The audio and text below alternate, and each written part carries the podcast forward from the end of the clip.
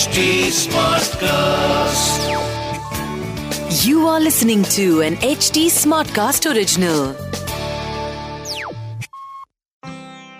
वेद माता गायत्री जिनसे चारों वेद प्रकट हुए वेद जो ज्ञान के सर्वप्रथम स्रोत हैं जिन्होंने मनुष्य को सभ्यता दी और जीने का तरीका सिखाया माता गायत्री ज्ञान बुद्धि संपन्नता मोक्ष सभी की दात्री हैं इस एपिसोड में मेरे साथ चलिए भारत के रंग बिरंगे राज्य राजस्थान के पुष्कर शहर में, यानी ब्रह्मदेव की पावन नगरी में। इसी जगह पर मणिबंध वेदिका, यानी गायत्री पर्वत पर स्थित है गायत्री देवी मणिबंध शक्तिपीठ, जहाँ देवी सती के दोनों मणिबंध, यानी कलाई का निपात हुआ था। कुछ लोगों का ऐसा भी कहना है कि यहाँ देवी माँ के दोनों कंगन भी गिरे थे। इस शक्तिपीठ की अधिष्ठात्री देवी है माँ गायत्री, जो माँ सरस्वती का ही स्वरूप है। और यहाँ के भैरव, यानी शिव को सर्वानंद के नाम से पूजा जाता है। ओम भूर्भुव स्वः तत्सवितुर्वरेण्यं। भर्गो देवस्य धीमहि, धियो यो नः प्रचोदयात्। ओम भूर्भुव स्वः, तत्सवितुर्वरेण्यं। भर्गो देवस्य धीमहि, धियो यो नः प्रचोदयात्। सरल शब्दों में कहें तो दुख नाशक तेजस्वी पाप नाशक प्राण स्वरूप सुख स्वरूप श्रेष्ठ देव स्वरूप परमात्मा को हम अंतकरण में धारण करें। परमात्मा हमारी बुद्धि को सन्मार्ग में प्रेरित करें। गायत्री मंत्र की महिमा शब्दों से परे है। गायत्री मंत्र के जाप से आपके आसपास ऐसी ध्वनि तरंगे उत्पन्न होती हैं, जो आपको कई तरह से प्रभावित करने का सामर्थ्य रखती हैं। हीलिंग पावर्स रखती हैं। ये हमारे आसपास एक पॉजिटिव और का निर्माण करती हैं और नेगेटिव एनर्जी से हमारी रक्षा करती हैं। गायत्री मंत्र के जाप से उत्पन्न हुई ध्वनि तरंगों में विशेष प्रकार की हीलिंग पावर्स होती हैं, जो कई असाध्य रोगों को भी सही करने में मदद करती है। मैं स्वयं एक साइकोलॉजिस्ट हूँ और अपनी कई थेरेपीज में मैं गायत्री मंत्र का जाप अपने पेशेंट्स को सजेस्ट करती हूँ।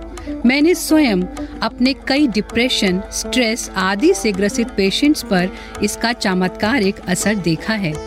इस मंत्र का जाप विभिन्न स्वरों में किया जाता है, जैसे उच्च स्वर, मध्यम स्वर और शांत रहकर मन ही मन।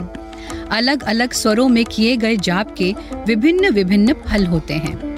हमारे तीन शरीर हैं, स्थूल शरीर, सूक्ष्म शरीर और कारण शरीर। इन सभी स्तरों में दुख आते हैं। अलग अलग तीनों स्वरों में किए गए जाप मनुष्य को इन तीनों स्तरों पर ले जाते हैं। जो इस मंत्र का जाप करता है, वो निश्चित ही दुखों के सागर को पार करता है, परम आनंद की प्राप्ति करता है। उसके पास सांसारिक सुख व आध्यात्मिक ज्ञान दोनों होते हैं। गायत्री मंत्र की शक्तियों और प्रभाव पर आज भी विभिन्न स्तरों पर रिसर्च कार्य चल रहा है। इसमें ये पता किया जा रहा है कि गायत्री मंत्र किस किस तरह से मानवता के कल्याण के लिए सहायक हो सकता है। लेकिन हमारे ऋषि मुनियों को ध्वनि विज्ञान का ज्ञान सदियों से था और उन्होंने गायत्री मंत्र को वेद की जननी के रूप में संरक्षित किया और मानवता को गायत्री मंत्र का वरदान दिया। आइए, अब आपसे गायत्री मंत्र की उत्पत्ति की कथा कहती हूँ। कहा जाता है कि सृष्टि के आरंभ में ब्रह्मा जी ने सृष्टि को सभ्यता और ज्ञान देने के लिए माँ गायत्री का आवाहन किया। तब उन्होंने अपने चारों मुख से गायत्री मंत्र की व्याख्या चार वेदों के रूप में की थी। इससे प्रसन्न होकर गायत्री माता अवतरित हुई। इसके बाद माँ गायत्री को वेद माता कहा गया और गायत्री मंत्र को चार वेदों का सार बताया गया। पहले गायत्री मंत्र की महिमा सिर्फ़ देवी देवताओं तक ही सीमित थी लेकिन महर्षि विश्वामित्र ने कठोर तपस्या करके इस मंत्र को प्राप्त किया और सृष्टि के कल्याण हेतु आम जन तक पहुँचाया। गायत्री देवी मणिबंध पुष्कर ही वो स्थान है, जहाँ पर महादेव की कृपा से माता सती के शक्ति पीठ की शक्ति से माता गायत्री की उत्पत्ति हुई और भगवान ब्रह्मा से उनका विवाह हुआ समुद्र मंथन के दौरान निकले कलश से तीन पुष्प ज़मीन पर गिरे थे। इन पुष्पों के नाम पर बूढ़ा पुष्कर, मध्य और कनिष्ठ पुष्कर सरोवर बने। प्रजापिता ब्रह्मा ने सृष्टि की रचना पुष्कर राज में ही की थी। उसके लिए ब्रह्मा ने सृष्टि यज्ञ किया था। लेकिन उस समय उनकी पत्नी सावित्री उनके साथ नहीं थी। पत्नी के बगैर कोई भी शुभ कार्य पूर्ण नहीं माना जाता। तब महादेव ने माता सती के इस शक्ति पीठ से माता गायत्री जो मंत्र रूप में थी, उनको स्वरूप प्रदान किया। तब ब्रह्मा जी ने गायत्री माता से विवाह किया और यज्ञ में शामिल हुए। तत्पश्चात सृष्टि यज्ञ हुआ। तभी से इस शक्तिपीठ का नाम गायत्री माता शक्तिपीठ हुआ। हर साल ज्येष्ठ मास के शुक्ल पक्ष की एकादशी को माँ गायत्री के प्राकट्य दिवस के रूप में मनाया जाता है।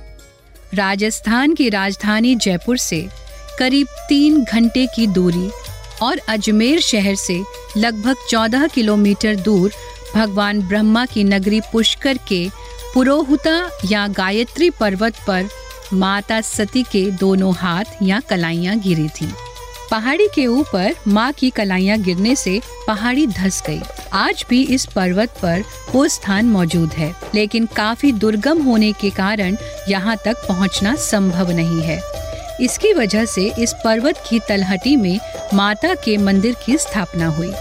इस मंदिर को चामुंडा मंदिर के नाम से जाना जाता है। ये मंदिर पुष्कर ब्रह्मा मंदिर से पाँच किलोमीटर की दूरी पर बाहरी इलाके में स्थित है। पर्यटकों में ये मंदिर बहुत लोकप्रिय नहीं है, क्योंकि बहुत ही कम लोग इसके महत्व को जानते हैं। स्थानीय लोग इसे चामुंडा मंदिर, राज राजेश्वरी मंदिर और मणि वेदिका गायत्री मंदिर के नामों से पुकारते हैं। लेकिन शक्ति पीठों के दर्शन करने वाले माता के भक्त दूर दूर से यहाँ माता का आशीर्वाद पाने आते हैं। ये मंदिर बहुत भव्य या बड़े परिसर में नहीं बना है, किंतु इसकी शक्ति अद्भुत है। दूर से ही इस मंदिर का लाल रंग का मंडप नज़र आता है। पहाड़ी रास्तों से होते हुए माता के मंदिर तक पहुँचते हैं। थोड़ी सी सीढ़ियाँ चढ़कर माता के गर्भगृह में पहुँचते हैं। गर्भगृह में पहुँचते ही मन प्रसन्न हो जाता है, क्योंकि सामने ही माता का भव्य स्थान है, जिसमें बाई ओर माता भद्रकाली की प्रतिमा है। बीच में सरस्वती लक्ष्मी, माँ सती और गायत्री की प्रतिमा विद्यमान है। दाई ओर भगवान शिव की प्रतिमा है, जिन्हें सर्वानंद कहते हैं। यानी सबको आनंद देने वाले। यहाँ की प्रतिमाएँ बहुत अद्भुत हैं। एक ही प्रतिमा में माँ के दो रूप विराजमान हैं। माता का स्थान बहुत ही भव्य है। ये पारंपरिक राजस्थानी लकड़ी के मंदिरों की तरह ही रंग बिरंगा और नक्काशी से सजा है। यहाँ बीच में ही यज्ञ वेदी है। जहाँ भक्त गायत्री यज्ञ करवाते हैं। कहते हैं इस स्थान पर आकर किसी भी पाप का सच्चे मन से प्रायश्चित करने से और गायत्री यज्ञ करने से भक्त पाप मुक्त हो जाते हैं। परिसर में एक बड़ा सा पीपल का वृक्ष है। पास ही भैरव बाबा का स्थान है, जहाँ शिवालय है और हनुमान बाबा का मंदिर भी है। गायत्री माता मणिबंध शक्ति पीठ के मुख्य पर्व हैं गायत्री जयंती। जिसे अद्भुत निष्ठा व भव्यता के साथ मनाया जाता है। दोनों नवरात्रों में यहाँ देवी के नौ रूपों की पूजा की जाती है और धूमधाम से उत्सव मनाया जाता है। शिवरात्रि भी यहाँ का प्रसिद्ध त्योहार है, जिसे मंदिर के परिसर में स्थित शिव मंदिर में बड़ी धूमधाम से, आस्था से और आनंद के साथ मनाया जाता है। पुष्कर मेला दुनिया भर में भारत के सबसे बड़े ऊँट घोड़े और पशु मेले के रूप में जाना जाता है। ये बड़ी भव्यता के साथ मनाया जाता है और दुनिया भर के यात्री को आकर्षित करता है। आइए अब जानते हैं कि हम यहाँ तक कैसे पहुँचे। यहाँ का निकटतम हवाई अड्डा जयपुर अंतर्राष्ट्रीय हवाई अड्डा है, जो भारत के अन्य महत्वपूर्ण शहरों से जुड़ा हुआ है। पुष्कर से रेलवे के माध्यम से कोई सीधा संपर्क नहीं है। निकटतम रेलवे स्टेशन अजमेर है। अजमेर से पुष्कर के लिए टैक्सी या बस सेवाएँ उपलब्ध हैं। सड़क मार्ग द्वारा यहाँ आसानी से पहुँचा जा सकता है। मंदिर तक पहुँचने के लिए टैक्सी और बसें भी उपलब्ध हैं। ये मंदिर सुबह छह बजे से दोपहर तो बारह बजे तक और शाम साढ़े चार बजे से नौ बजे तक दर्शनों के लिए खुला रहता है। देवी के कई महत्वपूर्ण स्थान आदि काल सतयुग से स्थापित होने के कारण समय के साथ साथ काल की घटनाओं में अपने निज स्वरूप को खो बैठे हैं। अधिकतर लोगों को उनके मूल स्वरूप और ऊर्जा का ज्ञान नहीं है, जिसे देखकर मन को दुख होता है। मैं निष्ठा एच टी स्मार्ट कास्ट के साथ मिलकर इनके मौलिक स्वरूप और इनके सुंदर इतिहास को जन जन तक पहुँचाने की छोटी सी कोशिश कर रही हूँ। आप सभी माता के भक्तों से अनुरोध है कि हमारे इस पॉडकास्ट को अन्य लोगों से शेयर करें, ताकि सभी भक्त इस जानकारी से लाभान्वित हो सकें। पुष्कर आए तो पुष्कर झील, ब्रह्मा मंदिर, वाराह मंदिर, सावित्री मंदिर आदि स्थानों का आनंद भी अवश्य लें। आज के लिए इतना ही। अगले एपिसोड में हम चलेंगे झारखंड के देवघर में, जहाँ भोले बाबा के धाम वैद्यनाथ ज्योतिर्लिंग के परिसर में ही स्थित है जया देवी हृदय पीठ जहाँ माता के हृदय का निपात हुआ था